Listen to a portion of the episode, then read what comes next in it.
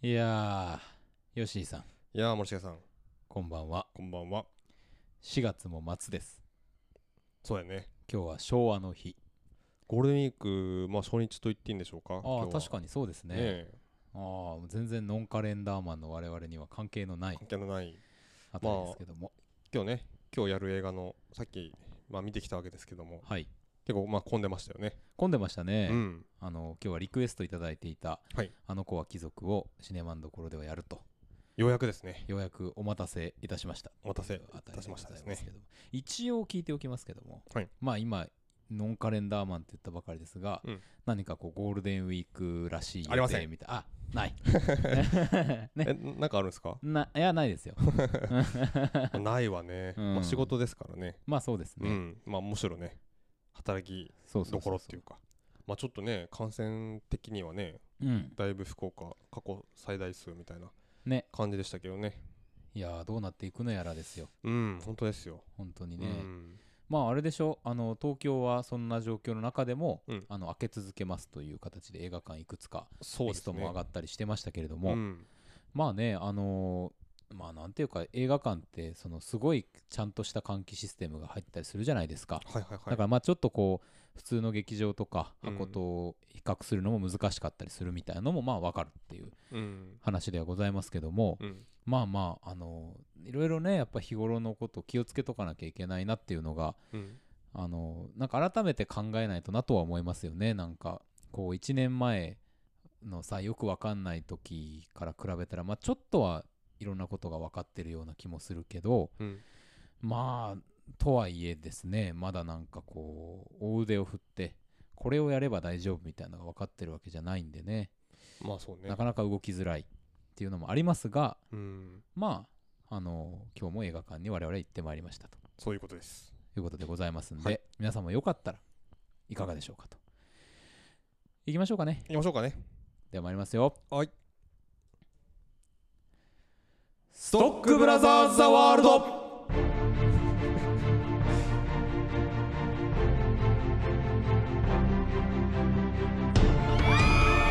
いやー、どうもどうもどうも。盛り上がってましたよ今盛り上がってますね。ールデンウィークですな。ねいやー、皆さん、どこからいらっしゃってるのかな？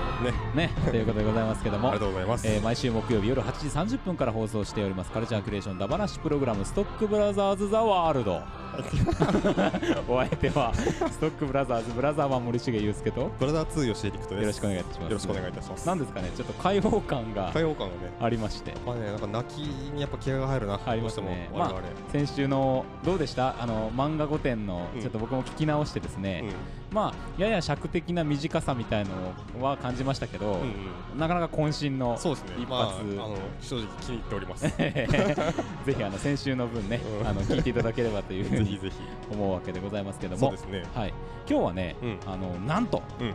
非常にありがたいことにはい。いおメールをいただいております。よただいております。いやー本当にありがとうございます。しかもねなんと海外から。そうなんですよ。初じゃないですか？そうですよ。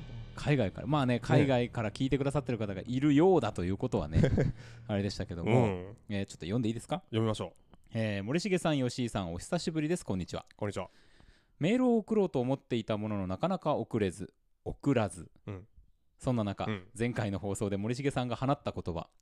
犬の糞を踏みました。そういうことでもいいんですよ。につられ、いや言うもんですね。えー言うもんですよ、えーメールを送ろうと思った次第です。ハードルをねうん。下げていこううん。いや本当にねありがとうございます。ありがとうございます、えー初回より毎週楽しく拝聴させていただいております。初回よりってすごいですね。初回から毎週ってことは今今回何回目でしたっけ？100 120近くもう我々なってんじゃないですか？120回っていうか約100まあ20時間とは言いませんけど100時間近く多分はい。マジっすか？というね。いや本当に恐縮の本当メール。ごめんなさい。すいませんね。思わずね。思わずいやいやこれはあのエールですよ。いやうん、いうん。やもうまさかさそういう方がいるとは思ってなかったじゃないですか。さすがに100何回全部聞いてる人いないだろうと、うん。だってってことはですよ。そう僕ら今100何回目なんですけど、はい。最初のさ何十回かはここじゃないわけじゃないですか。そうですよ。あのね YouTube で。しかもあのあれですよ、うん。別チャンネルだったっていうのもありますけど、うん。機材もさうんうん。このパソコンに向かって喋りかけてたんですよ。そうそう。結構ね今からしたらまあだいぶまあそのうん。音質的なクオリテはい。ィすごいまあこうね差がありますし、うん。だしね。いやだからねちょっと本当かっていうね。本当にね いやいやもうそういう方がいらっしゃったということの驚きでお驚きで。思わずメールくれよと言ってしまう。その通りです。いや本当はい。にその通り、そう。あこの前ね僕聞き直してみたんですよ。あ最初のやつ？最初のやつ。ああわかるわかる。あのね聞いてられないですね。いやもうねあのなんかグダグダなんですよね。本当に。あの泣きだけは気合が入ってるんだけど、うん、もうあの喋りが長い。長いね、うん、まあそれは相変わらずかもしれませんがね。続き読みますよ。はいすいません、えーさて私の住むフランスでは、うん。去年の10月より映画館や美術館が閉まっておりなかなか外で芸術を楽しむ機会がなく家でネットフリックスを見る毎日です。うん、そこでいきなりの質問になりますが、はい。最近お二人はレンタルビデオショップに行く機会はありますか、うん。こちらフランスではビデオショップは存在するものの街でなかなか見かけません。もちろん DVD は売ってるし中古 DVD ショップもよく見かけお客さんもそれなりにいます。うん。それでもやはり映画館に行く動画配信サービスを使うそしてダウンロードしてみる。この3つが主流のように思います。私は某ビデオショップに行って作品を漁ることが個人的に結構好きでした。お店の人が書いたポップを読んで借りてみたりジャケ狩りしてみたり。でもうんそういうことも時代とともにおそらくできなくなるのかなと思うと少し寂しい気もします。うん話すと長くなりそうなのでこの辺で。コロナ収束まで遠い気がしますがどうぞご自愛ください。帰国してまた会える日を楽しみにしております。ということで J さん、J さんから。えありがとうございます。本当にありがとうございます。ご丁寧にねいただいて。ありがとうございます。なんとこう犬の糞を踏みましたでもいいですよというところからこれほどご丁寧なメールをいただけるとはそうねで、すね。本当にね言うもんだなと思いました。いやー痛み入るというあたりでございます まあそのレンタル店ね。レンタル店。どうですか？そうか。フランスはあんまりないのか。そうね。なんか割とさそのレンタルビデオショップっていう文化自体が、うん。あのーまああるところはあるけど、うん。こんなに流行ってるの日本ぐらいみたいなの聞きますよね。アメリカだってねあの何でしたっけ？ブロックバスターか。はい。あの超大手の。うん。もうね なんだっけ？本店だけ残してんだっけ？そう。ほとんどもう閉まっちゃったんですよ。うん。っていう状況、うん。まあた多分さそのなんか人口密度とか関係あるんでしょうね、うんそれはあると思いますよ。それはさ車で3 4 0分とかさ、うん。下手したら1時間かけてうん。借りに行くより、うん。家でさそのネットでレンタルとかさうん。してみた方が楽っすよねそそうそうれはねそうそう。そう、んよくさアメリカの映画でショッピングモールみたいなとこに日常買い物に行って、うんうん。そこでこう近所のいろんな人とめっちゃ会うみたいな描写あるじゃないですか、はいはいはい。なんかこうあんまりリアリティないなって思って見てるんですよ。ああなるほどね。知り合いにちょこちょこ会うことはあるけど、うん。あんなには会わんぞっていうのがあるけどなるほど。やっぱほらその密度の関係でいくと一つのとこにギュッと集めてみたいなことがあるのかなみたいな、僕それでいくとあの宮崎だったんですけど、はい。その高校小中高か。はい。小校の途中からあのイオンがあって宮崎に、うんうんうん。そこ行くとね絶対知り合いいるんですよ。あじゃあそれと近いだ感じか。多分地方はね結構そういうの多多いんじゃないかなっていう。なるほどね。うん、行くとこがないからっていうのはあると思います、ね、アメリカとかほんとそのイメージですよね。そうですよね。今広いしね。うん。でまあフランスも、うん。あの DVD の中古ショップとかはあるけど、うんうん。レンタル店ってあんま見かけないんだっていう話。なるほどね。でも DVD の中古ショップあるフランスの中古ショップとか行きたくないですか？めっちゃ行きたい。めっちゃ行きたいよね、うん。グッズとか見たいよねね。超いやいいな。それこそジャケ買いとかしちゃいそうな感じで、うん。ねほんとほんと。おこれは？みたいないねやなんかパッケージもかっこいいんだろうなって思ったりいやそうなんですよ。なんかやっぱりポスタービジュアルもそうですけど、うん。ソフトのビジュアルもさ国によって違うじゃないですか、うんうん。ねなんかそういうの見に行きたいとは思いますけど。やっぱなんかカタカナよりさそのうんなんか英題がポンって載ってるのがかっこよかったりするしね。そうなんですよ。シンプルだしね、うん。うんうんうん。うん。現代がね。そうそうそう。でまあそのレンタルやビデオショップまあ行くかっていうと僕はちょこちょこ行きますね。今。あそうですか。うん。あのいいろんな配信サービス入ってるんですけど、はい。やっぱりなんかこうないない映画もあるじゃないですか。ありますね。まあ、その配信の中配信サービスの中にある中から、うん。そのラインナップから選んでみることもあるけど、うん。やっぱこう見たいと思った映画を探すと大体ないんですよ。あなんかあピンポイントでちょうど。だからねやっぱり結局借りに行くことになったりとか、僕もなんかそのまあその多分ネットで有料でレンタルっていう形でそれも見れたりとかすると思うんですけど、はいはい。なんかあのあのずらってこう映画が並んでるのが僕好きなんですよ。うんうんうん。あの物理的にね。そう物理的にバーってタイトルが並んでて、で結構なんかまあある程度いろいろ見てきたつもりだけどやっぱそれでも全然見てないのがいっぱいあるからありますね。なんかあこれみたいなしいつか見たいなとかっていうのをその時にこう改めてなんかインプットしたりとかさ、うんしてって感じですね。そうですよね、そうそうそう。あのそういうところでちょっと見かけていたものがうん。後々引っかかりになったりとかうんうん。あとそのほら。タイトルだけでもね。そうそうそう、ん。でああれなんかいいなと思って見てないけど今上映されてるこの映画の監督と一緒なんだみたいなのがちょっとこうつながったりとかさ。そうそうそう。そういうことありますよね。ありますね。特集コーナーあったりとかね、あるある。多分ねあのーやっぱ配信出てきて下火だとは思うんだけどうん。いま、未だに例えば新作でさはい。結構話題作とかレンタル開始直後とかはやっぱ棚から全部消えてたりとかするから、うん。結構利用してる人日本人はまだいるんだろうなってういう感じはなるほどね。まあしますね。ちょっと本屋とかとイメージ近いのかななんか本屋とか図書館みたいなのでうん。行くのもさこうバーって眺めていく中で買うみたいなのもああるじゃないですか、本屋とかもまあそうね。あの買う予定じゃない本をやっぱり見るのが楽しいっていううん。ね、そうそうそうそう。であとはやっぱレンタルっていう文化がうん。どうかっていう話ですよね。馴染みがあるかっていう、うん。僕もうね何年も借りてないです。あそうですか、うん。僕ねすぐそこにゲオありますけどね。ありますけどね、うん。全然まあゲオに行ったりとかしますけど、うん。あんまりねまあその映画コーナーずらーっとこう歩くうん。ことはあるんですけど、うん借りたりとかっていうのそういえばしてないなとか思うんですよね。結構ねなんかその DVD スルーのやつで、うん。出たてのやつとかだと、うん。結構そのレンタルでしか見れなかったりとかうん、そういうことあるんですよね、うんうん。でこう行ったりとか。そうなんかね資料的にというか、うん。あのちょっとあの人の映画見ときたいなみたいな時に行くっていううん。のが割ともうこのその借りなくなったより前からうん。そんな感じですね僕はね、うん。まあでもどうなんだろうな、結構ツタヤで行くとさ結構その福岡市内でも多分何店舗もどんどん閉まっていってるはい、まあ、結構苦境ではあると思うんですけど、うん、ねあのーなんかこの文化はこの文化で残っていくといいなと正直思ってるんですけど。そうですね、うん。なんかこう良さというかその体験としての面白さがあるから、うんそのあたりもちょっと伝えられるといいのかっていう気もしますけどね。なんかね。まあね。まあその分かりますけどね。その、まあ、借りて帰ってみるのはいいとしてその返しに行くのがだるいっていうね。それはうん。分かるんで、僕その最近伝えとかで借りたらそのもう郵便ポストに返すはいはいはい。あやつを、りますね。そう有料で借りてそれで返すんですけど、うん。まあそうだね。まあそれは分かるんですけどね。うん。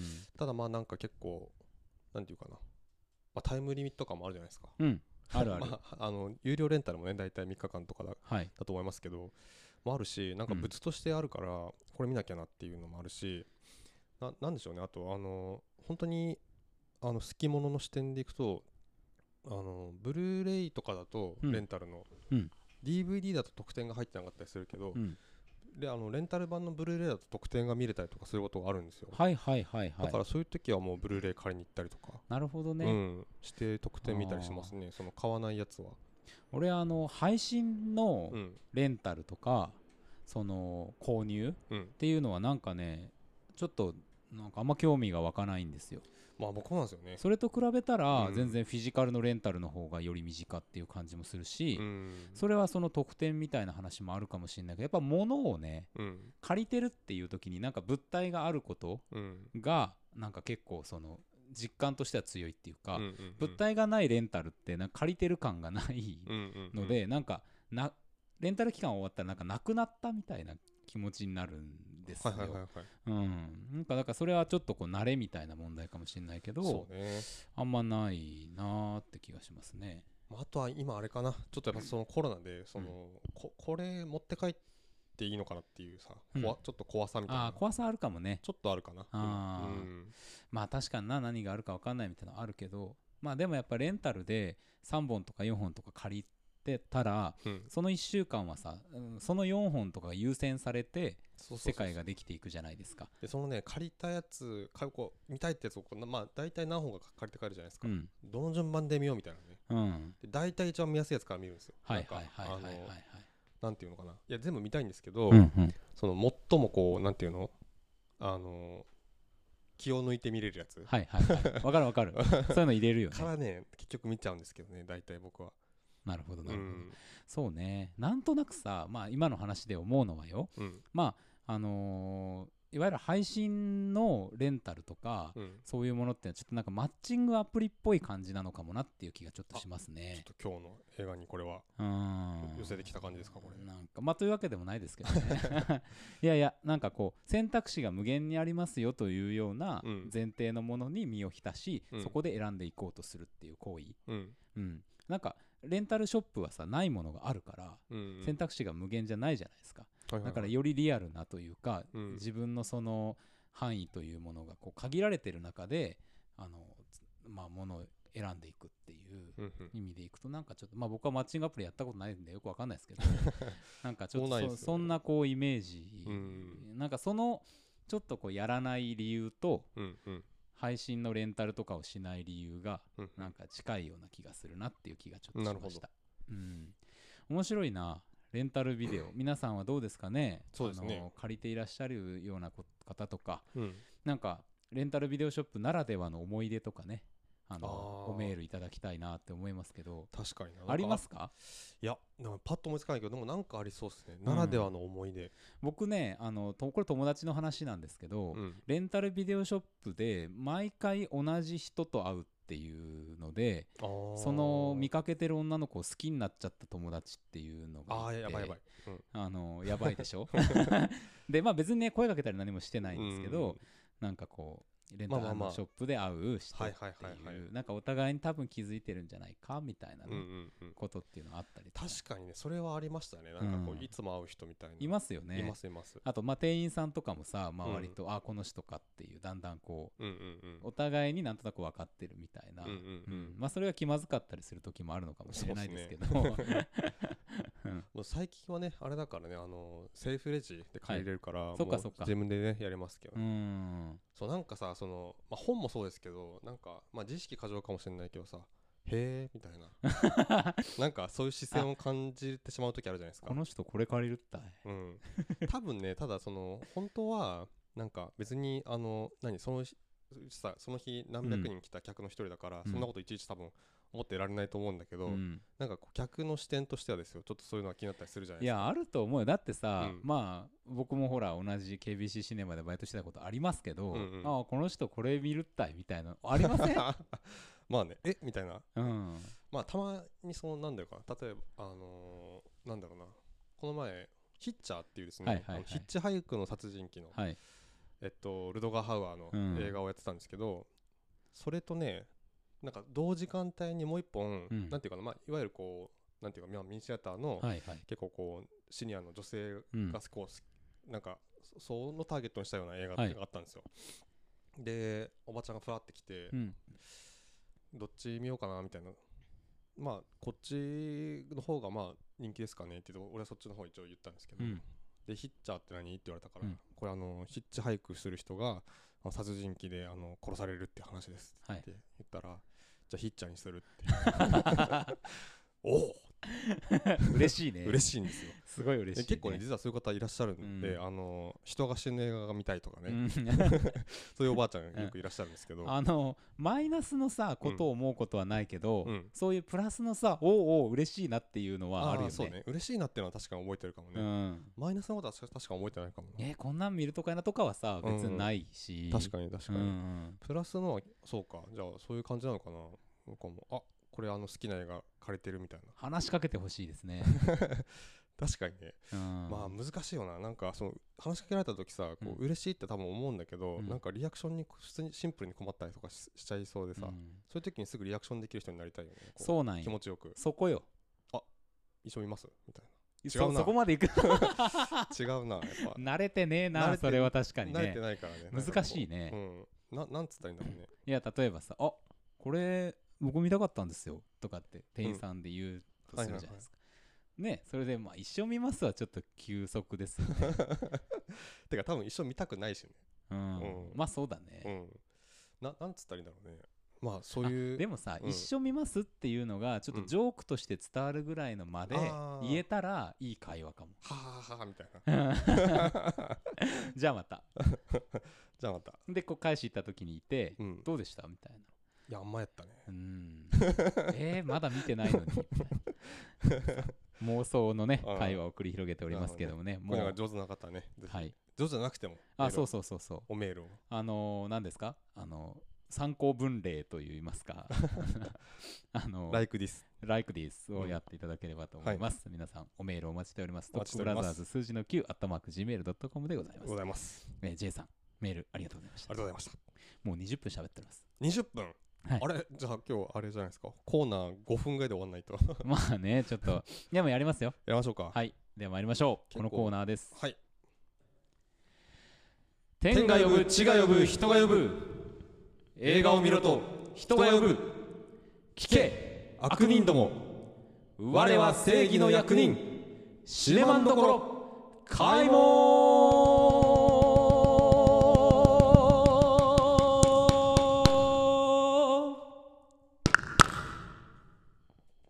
よいしょ。ここっていあのー前回の味を占めまして、う、うん、伸ばす。今伸ばしをね ちょっとこう力入れていこうって。日はまっすぐ行きましたね。まっすぐ行きました。うん。ということでございましてこのシネマンどころのコーナーでは毎週我々が何かしらの映画をウォッチいたしましてこの門をくぐれるかどうか恐れ多くも、えー決済を下させて下させていただこうという映画だ話コーナーでございます、はい。今週の映画は？あの子は貴族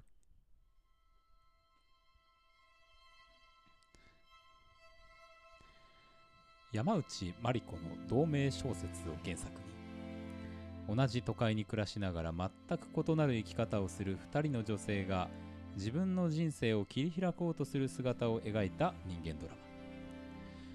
都会に生まれ箱入り娘として育てられた20代後半の花子。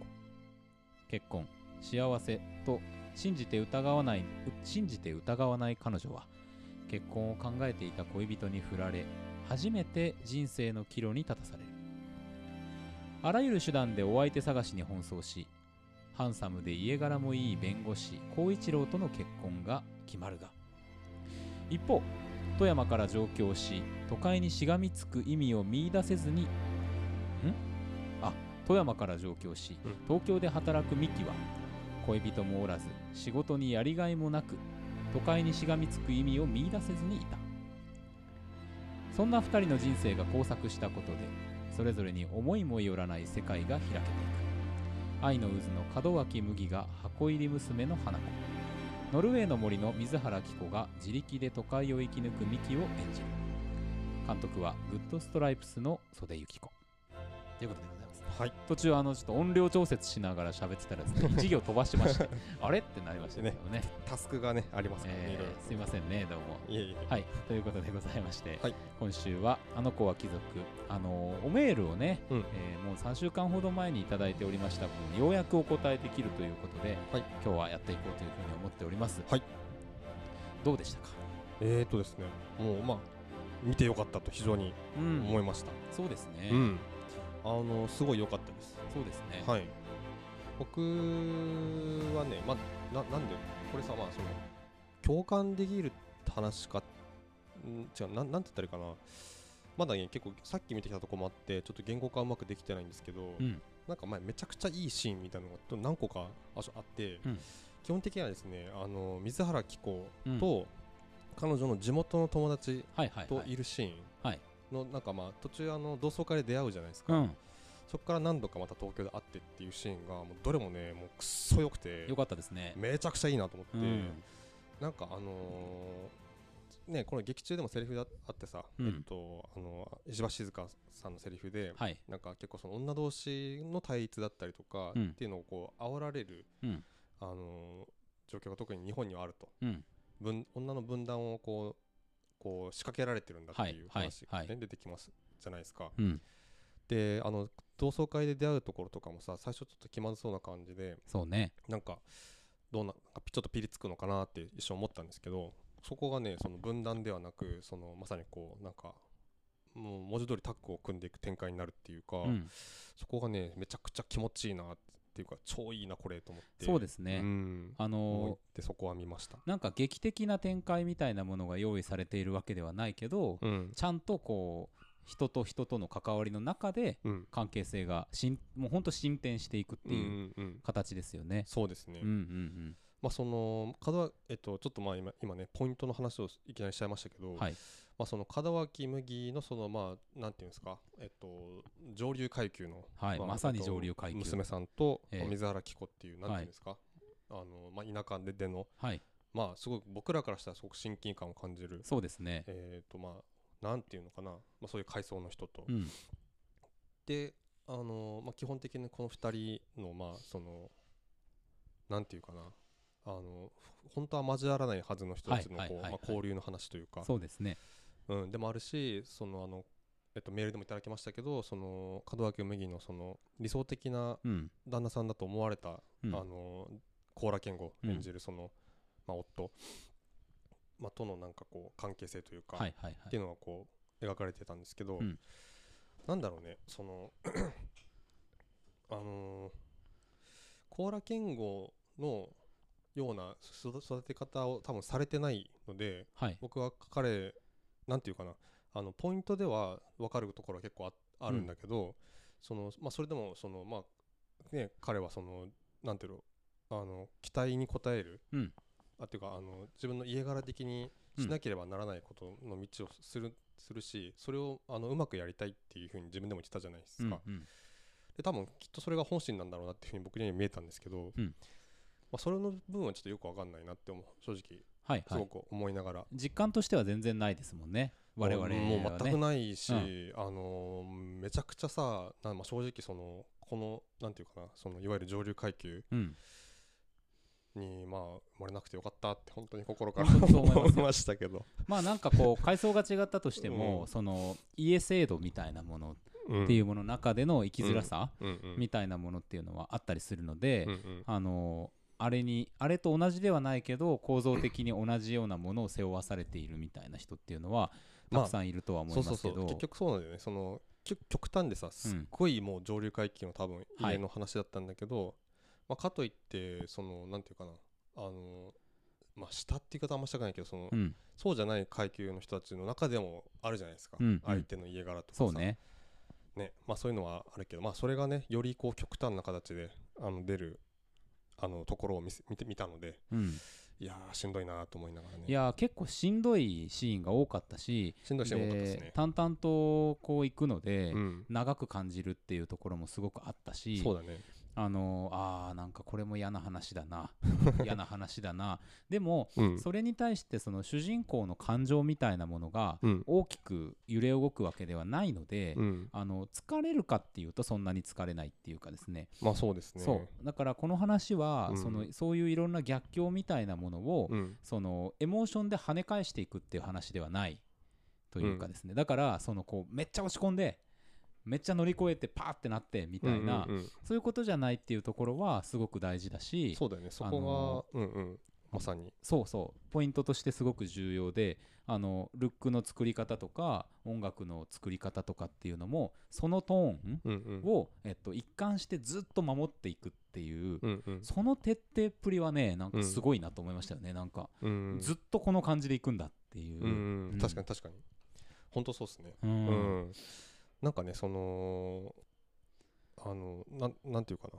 あの誰に対してもすごいこう平等な視点でこれ、あの映してるんじゃないかなっていうそういう気がしました。記載をこうするような。だからそのなんかこうどこかになんかこう偏ったりとか、まあ、それエモーションだったりとかもそうだけど、うん。っていうとこはないんですよね。そうそうそうそうそう。だから逆にこうふずっと見てられるじゃ見てられる感じもするしみたいな。ね、うん、なんかあのある意味時間を忘れられるというようなところもあるし、うん。あのなんか映画館にすごく見合った映画っていそうう感めっちゃ思いじがしまますしたね。そうそうそう,、そう一番思ったのはあこれ映画館で見てめっちゃ良かったなと思って、これ家で見てたら多分もうちょっとこれ感じ方違ったかもなと思って、もっとこう、なんていうかなちゃんとこう捉えられなか捉えられなかった気が正直しますね、僕は。そうですね、うん。まあ、やっぱり音楽、えーそれから映像を含めて身体的にリズムを作ってもらってる、うんでそれを感じやすい環境としての映画館、うん。うん、っていうとこだったからこそこうあの割とスムーズにうん。画面の向こう側を見ることができたような気はしますよね。うん。でもそれでいくと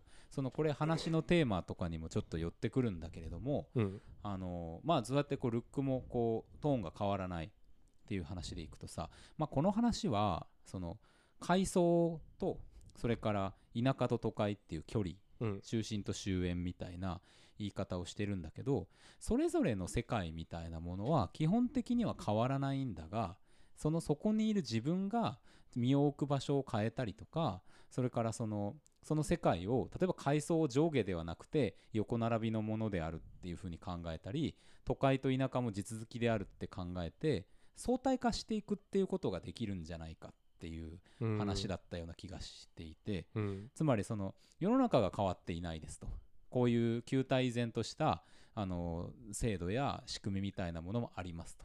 でも自分がそこをこうなんかこう自分の中で強化する必要はなくて相対化していくことで何か人生が変わってくるっていうことがあるしまあ最後のシーンで甲羅剣吾を見つめる門脇麦。うんうん。なんかああいう見つめ方ができるっていう未来も我々には残されているっていうことをうんなんか言ってくれてる気がして、うんなんかうんうん。うんすごいね、あのトーンは一定なんだけど、うん。めちゃくちゃ勇気づけられる映画だったんじゃないかっていう気はしましたうよ。うん。ん、まあそうね。うん。いや本当にあの終わり方は見事でしたね。見事、めちゃくちゃいい終わり方でした、ね、お見事でした。あこの終わり方だわってういう、ん、いや素晴らしい。いや本当になんかなんでしょう。だからこれをさでも本当吉井さん今言ったみたいにさ家で見るっていうのは逆に難しいかもしれないな難します。しいかもしれないですね。うん。本当にね映画館で見てよかったなと思いましたね、うん。あの特にさ僕一番好きなシーンが、はいはい。あのその水原希子と、うん。その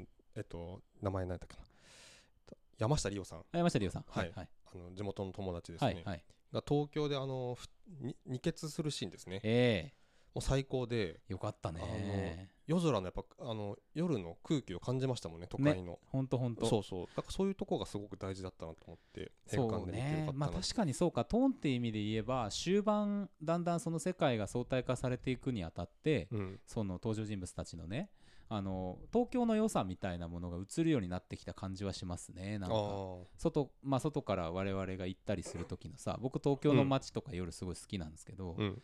なんかその感じ。うん。あの空気感。それからなんかこう都会の中のなんか東京のビルってまあもちろんオリンピック云々でいろいろ建て替わったりしてるけど古いビルも結構あったりするじゃないですか、だからそのちゃんとこう手触りというか経年劣化したテクスチャーがあるっていう、なんかそういう街のこう時代感みたいなものが俺すごい好きなんですうん。よなんかなんかその感じがふと見えてくるあの東京タワーをあの自分の家のベランダからうん。み水原希子と門脇む麦が見てうん。話すっていうシーン以降特にうんうん。なんかそれがすげえ強まったなっていう感じがうんうん。なんか確かにしたな。あのでも自転車のシーン本当良かったっすね。めちゃくちゃ良かったっすよね。本当ね。なんかね本当にあのーなんだろう。やっぱりこうなんていうかな。あのーその最初のメールでねいただいた時にやっぱ女性やジェンダー問題っていう話そのキーワードありましたね。をねこのメールの中にいただいてたんですけど、うん。確かにすごいそれが盛り込まれてる映画だったじゃないですか、うん。でやっぱりなんかこうなんていうかなそういう世界で生きてきたなっていうこう実感というかですね、うん。あのやっぱありあるんですよね。こう例えばあの水原希子が家に帰った時の,、うん。あのなんか正月の感じとかうん。うーんっていうさでまあそれ今うーんって思えるってのってやっぱりいろんなものをこうなんかうん。それは違うんじゃないかっていう話をこう提示してもらったりとかっうん。ていうのであのそれに気づけたうん。けてきてるとも思ってるんですけど、うんうん。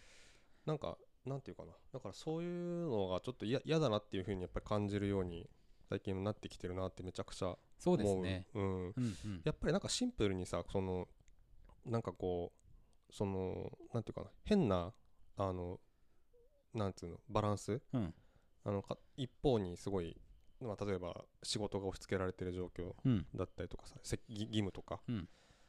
が気持ち悪いなっていうか、そうそうそうね。なんか単純にそそこの話な気がしてななうんそういうところもあるなって思ってて、それが気持ち悪いのもあるしやっぱりなんかこの生き生きしてる人を見る方がいいじゃないですか。そうなんですよ。だからねやっぱこの映画見てて水原希子とかその山下リオとか、がめちゃくちゃこう魅力的だなと思うのってやっぱそういうところな気がして、うんそのまあわかんない。そうじゃなくてやっぱりあのなんつうのかな。その、まあ、旧来的なというか、価値観でこう女性をそのなんていうかな結婚相手とか特うに、んうん。あのね高良健吾の家とかはまさにそういう感じじゃないですか多分、うん本当そうですあの役割がはうんっきりこういうことをしできる女性とか、うんうん生き方を課されてるっていうね。そうそうそうそう、うん。女性っていうのが求められてるんだけどそうじゃない人の方がやっぱり魅力的に見えるというか、世界のさ、うん。そのルールマナー初期設定みたいなものがさうん。決まっているところの中で生きているっていう感じじゃないですか。それを自分で塗り替えることっていうのができない、うんうんうん。でこれはある種迷いなく進めるという言い方もできるかもしれないけどでもそのそうでもそこにはうん。本当はでもまた別種のうん。なんかこうう鬱屈したものというか、うんうん。があるっていうのもちゃんと描かれてる。そうなんですよね。ね。だかうん。らその高良健吾は絶対に水原希子とこうなんだろうこう結婚ましてや結婚とかうん、絶対できないんですよね。そう分かってんですよね自分で、もううん。うん。だけどっていうそうね分かってるけど、うん。そのこの関係を続けていきたいと思う、うん。あの不幸さよね、うん。あれはちょっとさすがにきついし。あれはねそうですね。まあその確かにそのなんていうかな。あの門脇特にむむまあてか両お二人からもか。うん二人からして本当にねショックというかうん。でなそう分かるんですけど高良健吾もね辛いだろうなっていう、ね、いや相当きつい。そうやってでもさこううん。ねじ曲がっていってさ、うん。なんか変な政治家とか生まれていくんだなとかちょっと思ったりとかしたけど、ね。まあ確かにね。確かにそういうことかもしれないな。本当なんかああいう構造がもう一時が万事うん。あるから。いや本当だからあの自由を奪われてるというかうん。何かを決められて生きること。うん。でその前の世代の何かを無理やり受け継が無理やりでもないかもしれないけどうん。自動的に受け継がれされていること。うん。やっぱなんかこう何の保証もない世界に放り出すみたいなことっていうのがうん。一番なんかこうそれも大変なんだがうんなんかどうにかなるかもしれない可能性という意味ではいいんじゃないかっていうんうんうんううん。気もすごいしましたよね。なんかこの話。ね。でもうまかったのがさ高良健吾が最初に出てきた時って、うん。その1個前のお見合い相手がもうちょっとひどかったじゃないですか、はいはいはい。あれはねうん、あれダメですよ。そうだからこ怖かったもん。いそ高良健吾が来た時に一瞬、あなんかいい人来たって思いませんでした、やもうそれはね高良健吾力かもしれないけど、うん、みたいな。そう。でもあれはやっぱそれぐらいうん。その奥この映画のもっと奥にあうんるうん。世界あのうん。上流階級のあの世界がうん。本当にひでえってことなような気がするんですよ。まあそそのぐらいでっていうね。最初だってそれをひたすら見せられてから高良健吾だったじゃないですそうかそうそうそう。出口にすら感じたっていう。ね確かにね。なんかその会話ができるっていうレベルがさそのどこまでのことを言うのかなっていうそうん。の会話が話が通じるっていう、はい。その最初の高良健吾とのやり取りだけで確かに話が通じるって感じちゃうんだったら、ん。結構不幸なことかもしれないですよね。そうそうそうそうそう。そうだよね、まあそれはちょっと思ったよ、ね、考えたらさ1個前のお見合いの相手は物理的に話が通じない。うんうんでもさ家の会話も話は通じてないんだよね。うん。やっぱ最初から。最初の元旦の会食から。うん。会話にはなってないっていう感じがやっぱするっていうかさ。まあそうだね。うん。だからなんかまあね。そう思うとうん。やっぱあのそこの流れの中で高良健吾の出演シーンを持ってきたのはうまいなと思う。いやうん。うん。まあいやでも怖いっすよね本当に。ほんと怖いわ。すげえ怖い世界だなと思って見ましたけどね。まあそれはねその田舎のその家族にももしかしたら言えるのかもしれないけどね、うん。なんかさそのなんだっけ？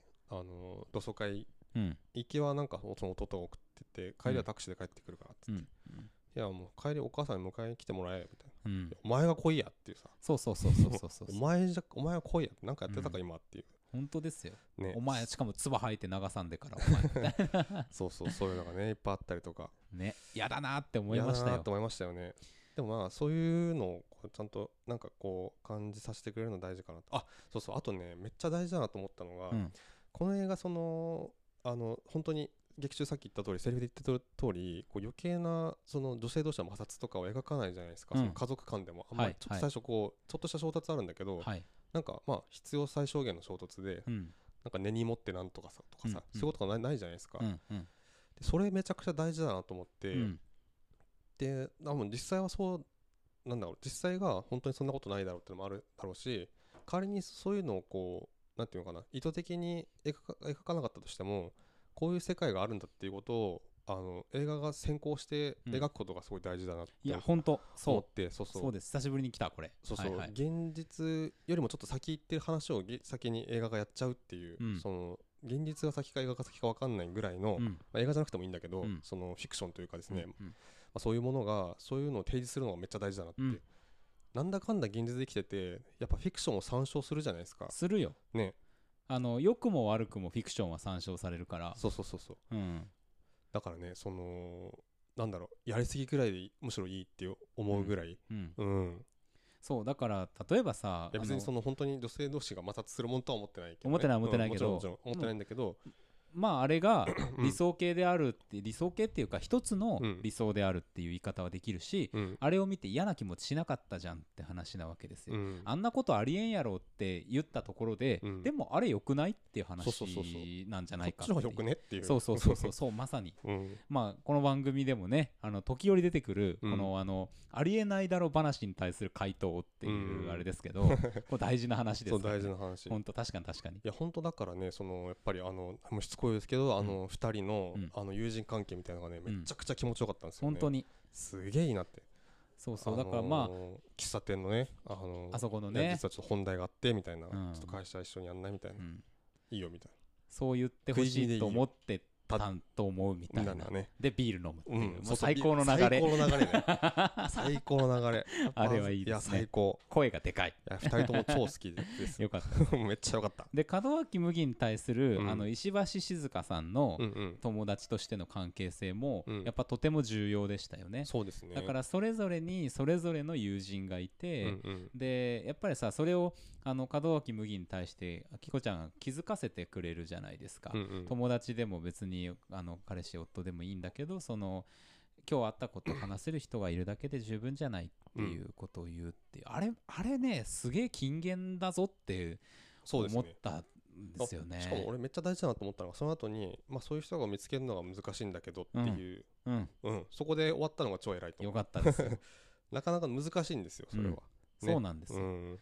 でやっぱりあの彼女は自分で気づいたっていうか、うん。あのあこの人がすごい友達でいろいろやっぱりサポートしてくれてたしっていうことに気づいていったからこそ、うんうん。多分離婚するみたいな選択できたと思うんうですよ。ん。そうですね。うん、だからやっぱ何かまあそれぞれの、うん。それは家という意味だけではない意味でのホームというか自分の世界みたいなものをうん。安定して持つとまあどこへでも人は行けるぞっていう、うんうん。つまりその絶望してさえいなければ人はどういうふうにでも生きていけるんじゃないかっていうことがすごい大事な気がするんですよね。うん。田舎のそのお父さんはさ若干やっぱちょっと人生に絶望してるっていうか折れてるような気もする、確かに。折れさえしていなければ、うん。なんかどこか行けるってことはあるし、うん。何か身の回りが違う風に見えてくるってことはあるんじゃないか、うんうんうん。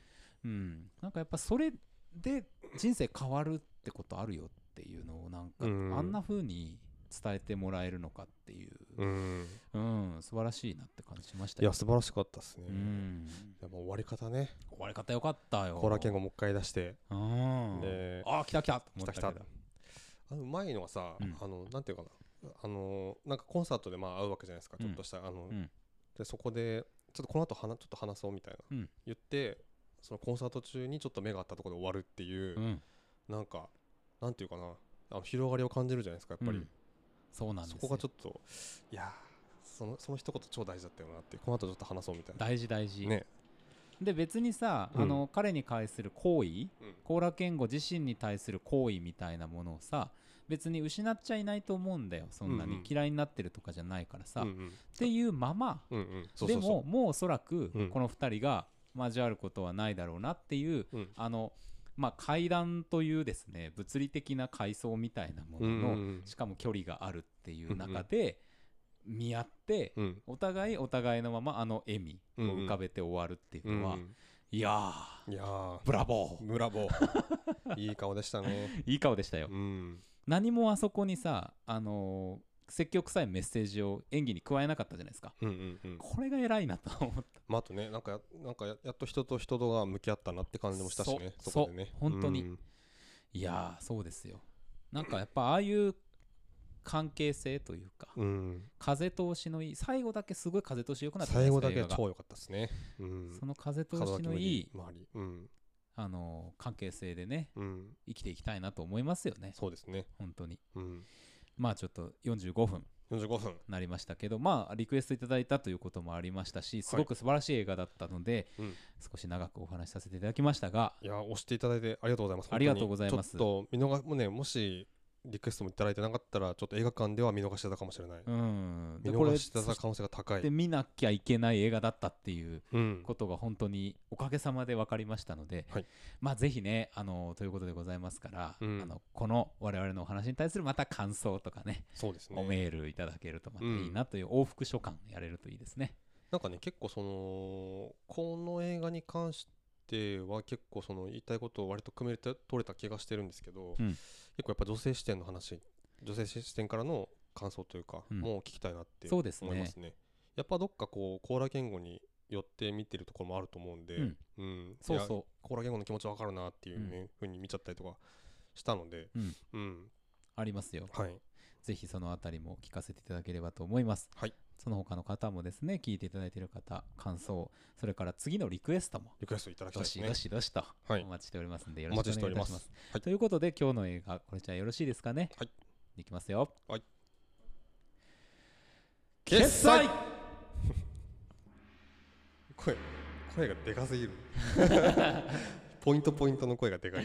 今日はあの貼ってますね僕ね。そうですね。しかもあのこれ多分ですね、うん。この収録前にあうん。のソールドアウトを聞いたせいだと思うんですけど、あ。の1個高い音で言っちゃうっていう。あそっちみたいな。上で言うみたいなですね。あのちょっとソールドアウト的ソールドアウトね。感覚で。はい。ハマってますけど。あらららああですね。あらあはい何のことやらということでございますが、えー次はこのコーナー参りましょう、はい。今日の英単語。よいしょ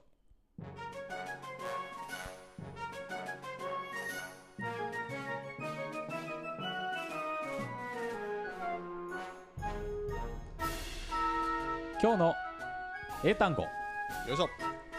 このコーナーでは毎週我々がインターネット上にゴロゴロゴロゴロ落ちている英単語たちを 一つ一つ丁寧に拾い集めては学びましょう。はい。そんな英単語コーナーでございます。はいということでございましてこれね多分一回やった気がするんですよ。だから復習ですあああるかな？いきますよ。はい。えー、カンセクエンスやってないんじゃないかな。カンセコンスまあコンシークエンスですね。コンシークエンカンセクエンススなんだっけ？結果だっけ？おお正解！イエスすごいですね。Yes, さすが。イエスイエス。このね、動きとしては非常に地味な動きでしたけど、声に力が入ってます。声に力がえー結果、成り行き、えー結論、それから重大性とか、これ社会的重要性みたいな単語でも使うっていうことで、えー素晴らしいですね。一発。最近当たり続きじゃないですかなんかいや、まあね、やっぱ吉井さん、さすがというあたりでございますから、そう言われるとねえー急に恥ずかしくなるんですけどえーレベル3。はいでございます。レベル言うのなしにしようか 隠そう隠そうでは参りますよ。はい。Repeat after me. OK Consequence. Consequence. カンセクエンス One more time. Okay. OK Consequence. エンス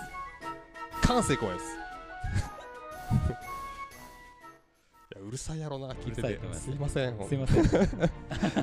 最後にね急に不快なところが出てえー 本当にね、ということでございますけれども、はい失礼しました。えー4月末、もう5月になろうというところでございましてね、あの、うん。ドラマがね、9時10時台に関してはほぼ出揃いました。今出揃日ったぐらいドラマ。はい。そうなんだ。あのドラゴン桜が日曜日にありまして、あそうか。それによって見ると思ったら今ドラマあドラマだドラマでと思いました。あってね今ワンダービジョンを見終えてあら、えっとなんだっけファルコンウィンターソルジャー。見てますか？見まして出てきましたよ。我らが。ええワイヤット・ラッセルさんが。えええええ確かに。うん。え俺たちのキャプテンアメリカ。俺たちのキャプテンアメリカ。はい。確かに雲行きはちょっと怪しい感じもしますけどね。ね。うんまあちょっとぜひ見ていただいてね、はい。まあ、僕は見てませんけどもなんとなく情報は追ってます。でもね、そうまあ、ディズニープラスいろいろね、尺なところあると思うんですけど、はい。あのね、なんだっけ、マンダロリアンはね、本当面白いから、ぜひ見てほしいな。もうねちょっとそろそろ入らなかなという気がしています、うんいいんじゃないですか？はい。